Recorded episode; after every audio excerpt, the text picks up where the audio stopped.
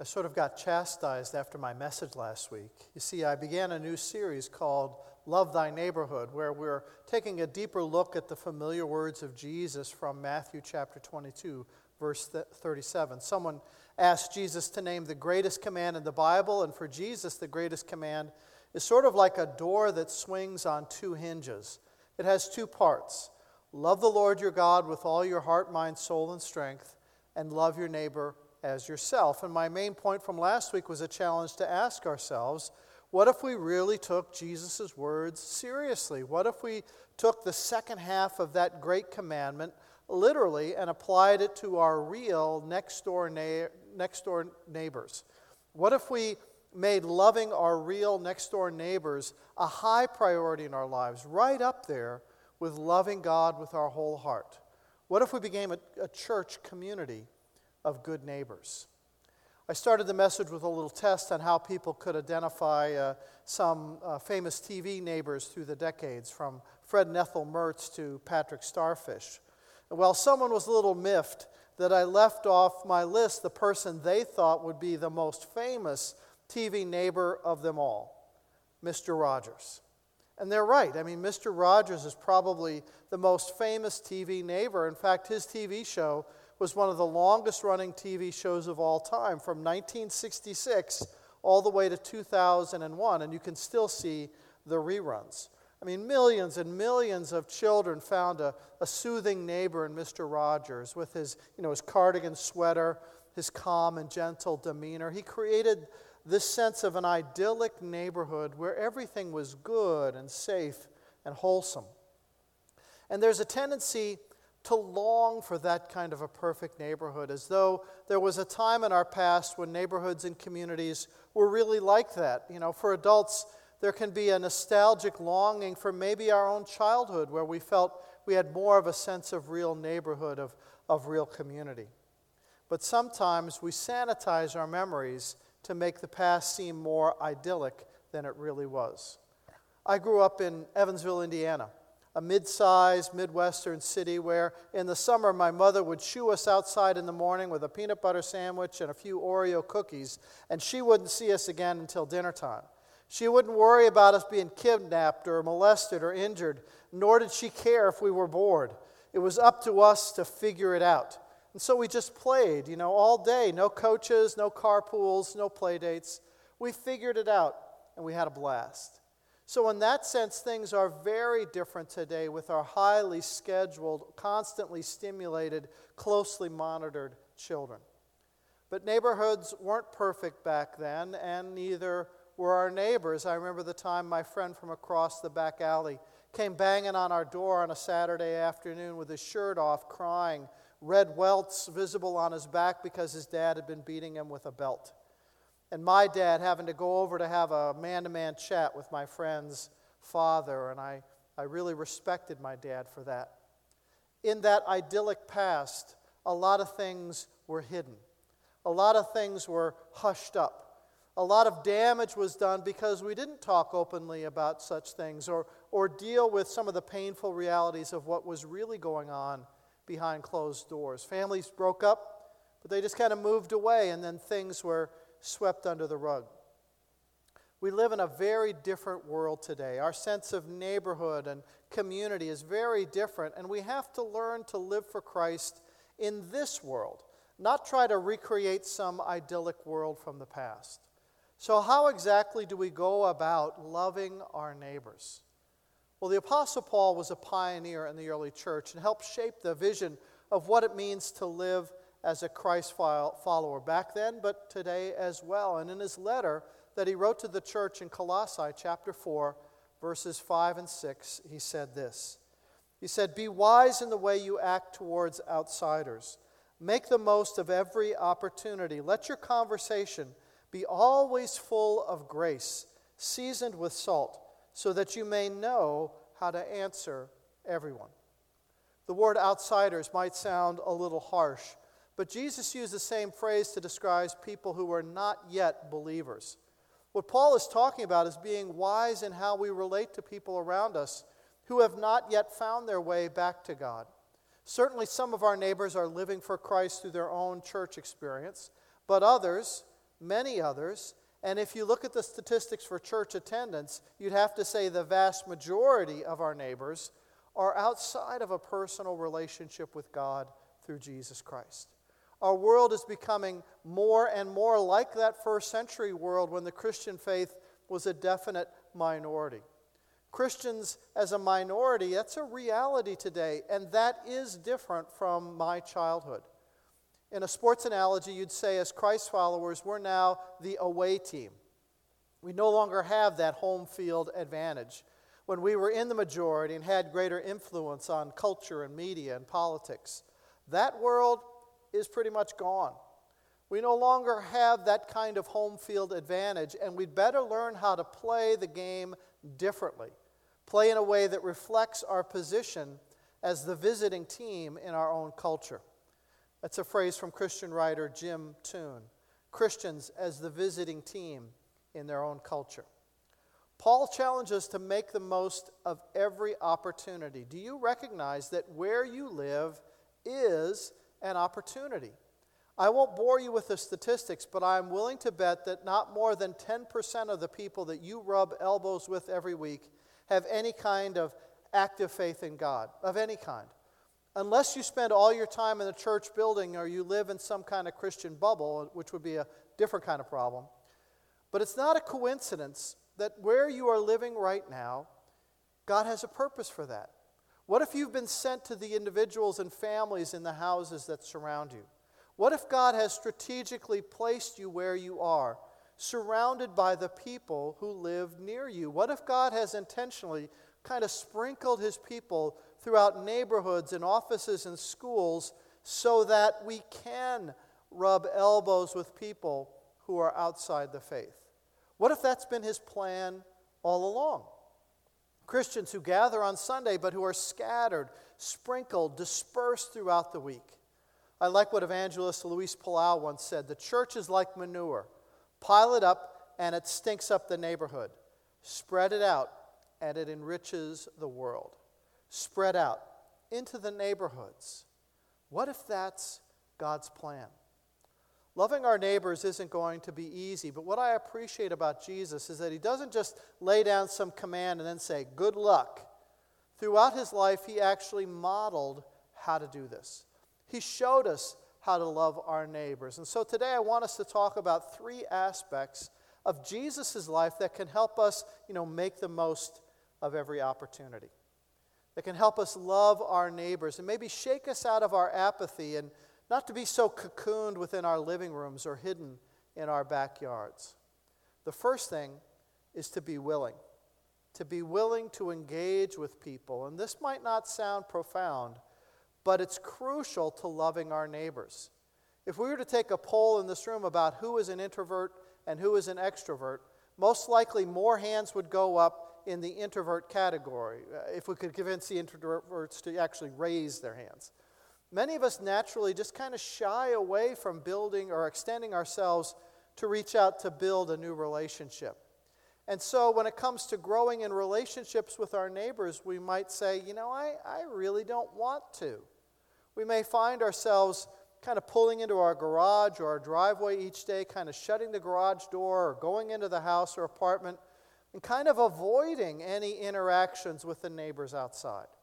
If we hear our upstairs neighbor leaving their apartment, we may, hang out a few minutes before we leave just to avoid a conversation. I get that. I've done those things. Myself, I know what it's like to want to avoid, spending my relational energy on my neighbors. But if we're going to be people who make the most of every opportunity, we're going to have to be willing. Life is short. In this life, we can only do a few things really well. So isn't it a good idea to make sure that one of the things that we do well is what Jesus said is most important? As a Christ follower, isn't it a good idea to devote our energy to what Jesus says is most important? And what did he say is most important? Loving your neighbor as yourself. We need to put some energy and some intentionality behind this. You see, Jesus modeled this kind of willingness. Jesus intentionally sought out relationship. Take the story in Luke chapter 19 when Jesus spots that despised, very short tax collector Zacchaeus up a tree. And Jesus says, "Zac, come down. Out of that tree, I want to hang out with you at your house. I want to meet your friends." He literally kind of invited himself into Zacchaeus' life and into Zacchaeus' home. And throughout the Gospels, Jesus intentionally went into people's homes and shared meals with them. He did the same thing with Levi and Mary and Martha, with the unnamed family in Mark chapter 2, where his eager listeners end up tearing a hole in their roof to get their crippled friend closer to Jesus. In fact, he spent so much time in people's homes, his enemies accused him of being a glutton and a drunkard. Because Jesus loved a good meal. He loved a good dinner party. That's where he told some of his most famous stories. The lost sheep and the lost coin and the lost son, told in someone's home around a table. One theologian calls this the sacrament of the party. Yes, Jesus spoke in synagogues. Yes, he spoke at the temple. Yes, he spoke at mass rallies. But his best work was done in homes. Over and over again, Jesus intentionally sought out people and was willing to spend time with them. We have to be willing. The second key from Jesus' life is that we have to be interruptible. One of the reasons we don't build relationships with our neighbors is that I think we say, "I don't have time." And let's be honest, we don't live in Mr. Rogers' neighborhood. The pace by which we live life is so different. We're updating all the time, all our time-saving technologies, and yet we still have no time. We have every cooking device known to humanity, and we don't have the time to make a meal. We have to eat out or have our meals delivered to us ready to eat. We text because calling and email isn't fast enough. We DVR shows so that we can speed through them faster and skip over the commercials. And yet with all the time-saving devices we seemingly save, there is still not enough time to get everything done. We rush from one event in our Google Calendar to another, barely stopping to breathe, let alone smell the roses. We have no margin in our daily packed lives. No space, no room to maneuver. So if one thing goes wrong, it's like the whole day is shot. One delay throws off the whole schedule out the window and our stress level goes through the roof. We have no margin for error. What we might not realize is that hurry is one of the greatest enemies of the spiritual life. Let me say that again. Hurry is one of the greatest enemies of the spiritual life. Psychiatrist Carl Jung once said, "Hurry isn't of the devil, it is the devil." And this sense of hurry is also one of the greatest barriers in loving our neighbors. Hurry diminishes our capacity to love. You can't really love someone when you're in a hurry. Love always takes time.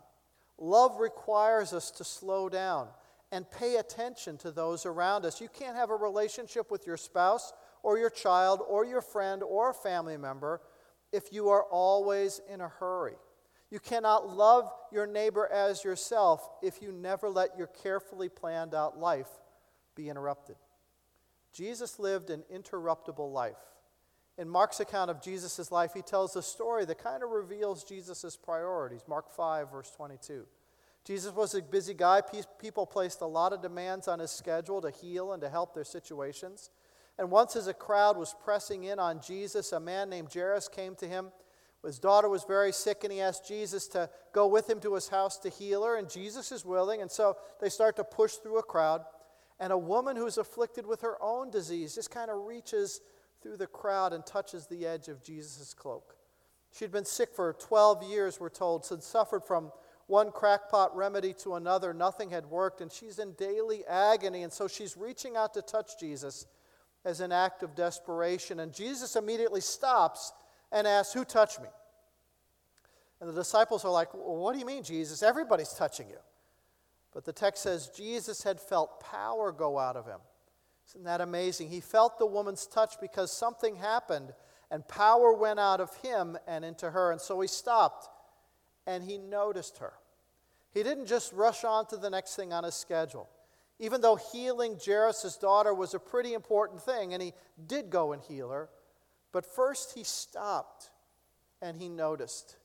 And he gave this woman his undivided attention.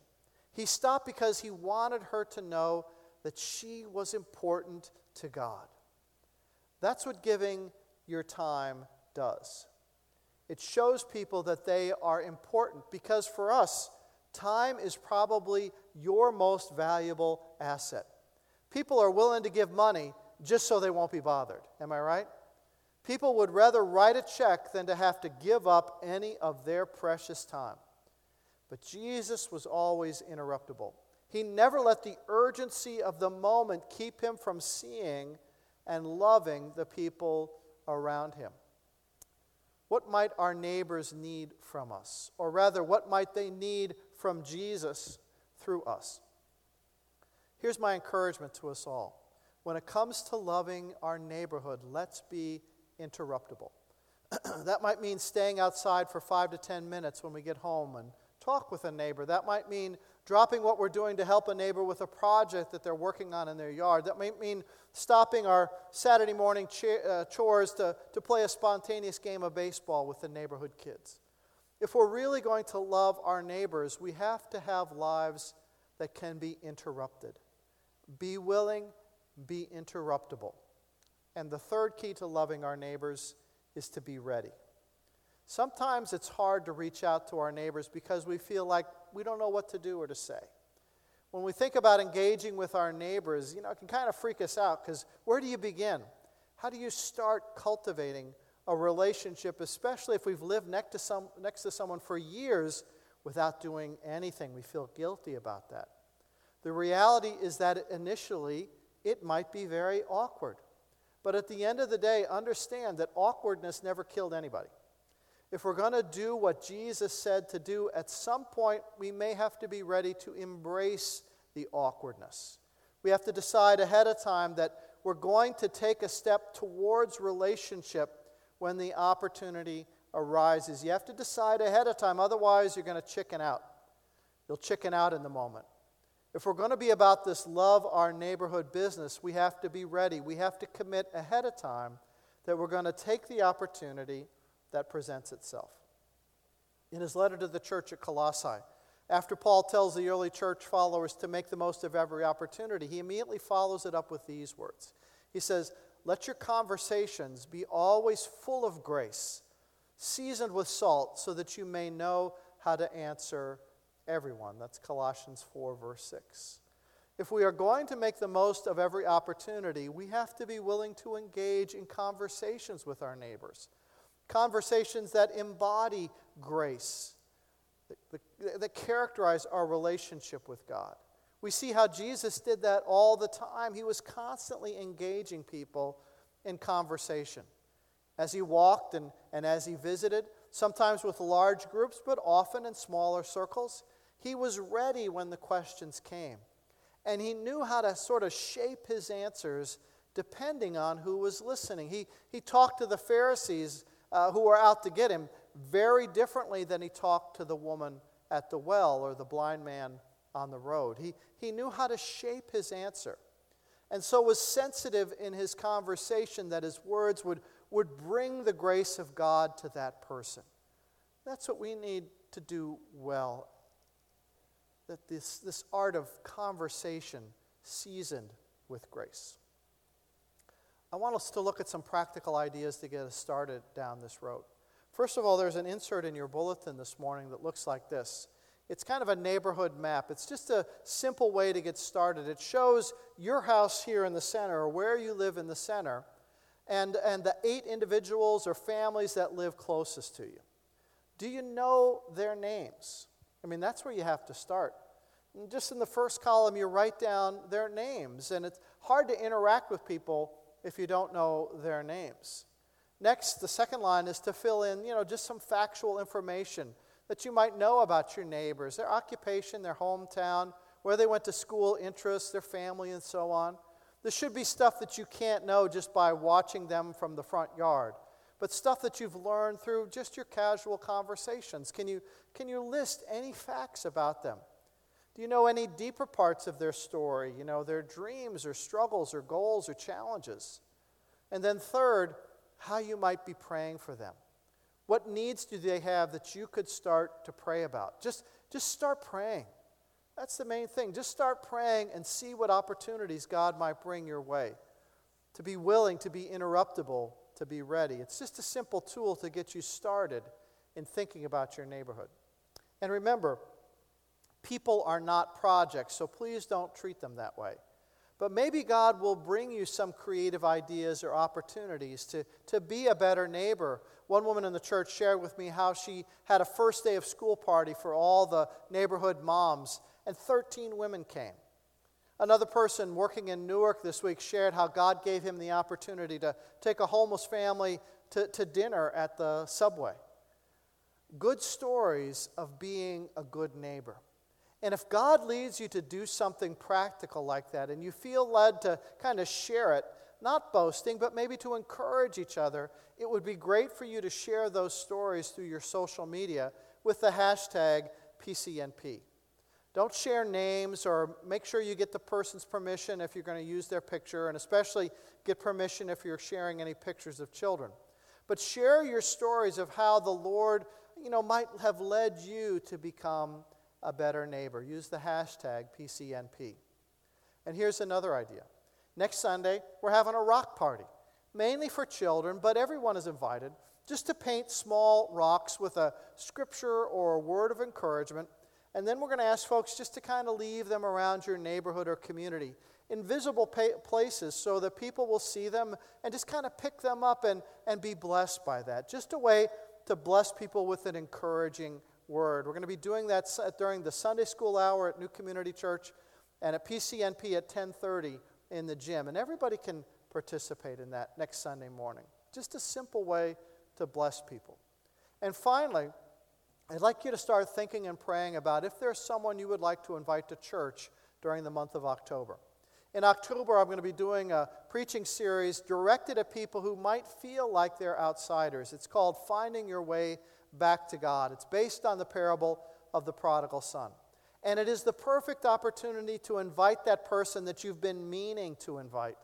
The message is, not really for someone who's a hardcore atheist, but someone who's kind of seeking, who maybe used to go to church, who wants to know more about God, who is warm to the idea of faith. This series will also go along with this book by the same title, Finding Your Way Back to God. And we have a limited supply of these books that we're giving away this morning at the information tables in the Ministry Center and at New Community and also in Parish Hall. Please take one. Give it to a friend or someone in your family or your neighborhood who you know is open to the faith and who is seeking, who maybe needs some spiritual direction. The chapters in this book will follow the 5 Sundays in October, so please use it. In order to take Jesus' words seriously, we must intentionally create space in our lives to build relationships with those who live near us. Are you willing? Are you interruptible? Are you ready? Because if you are, I believe God is going to bring you the opportunity to love your neighbors in Jesus' name. Let's pray. Lord Jesus, thank you just for the encouragement of your life and how you modeled for us this willingness to engage with people, to kind of get next to people, to be in their homes, and to relate to people across the table through the sacrament of the party, of the meal. And I pray, Lord, that we would increasingly become a community of good neighbors, that you would help us to see the opportunities that are right in front of us and take advantage of those opportunities to create space in our time, but more importantly, to create space in our hearts so that we might truly love the people that you've placed near us. We thank you now in Christ's name.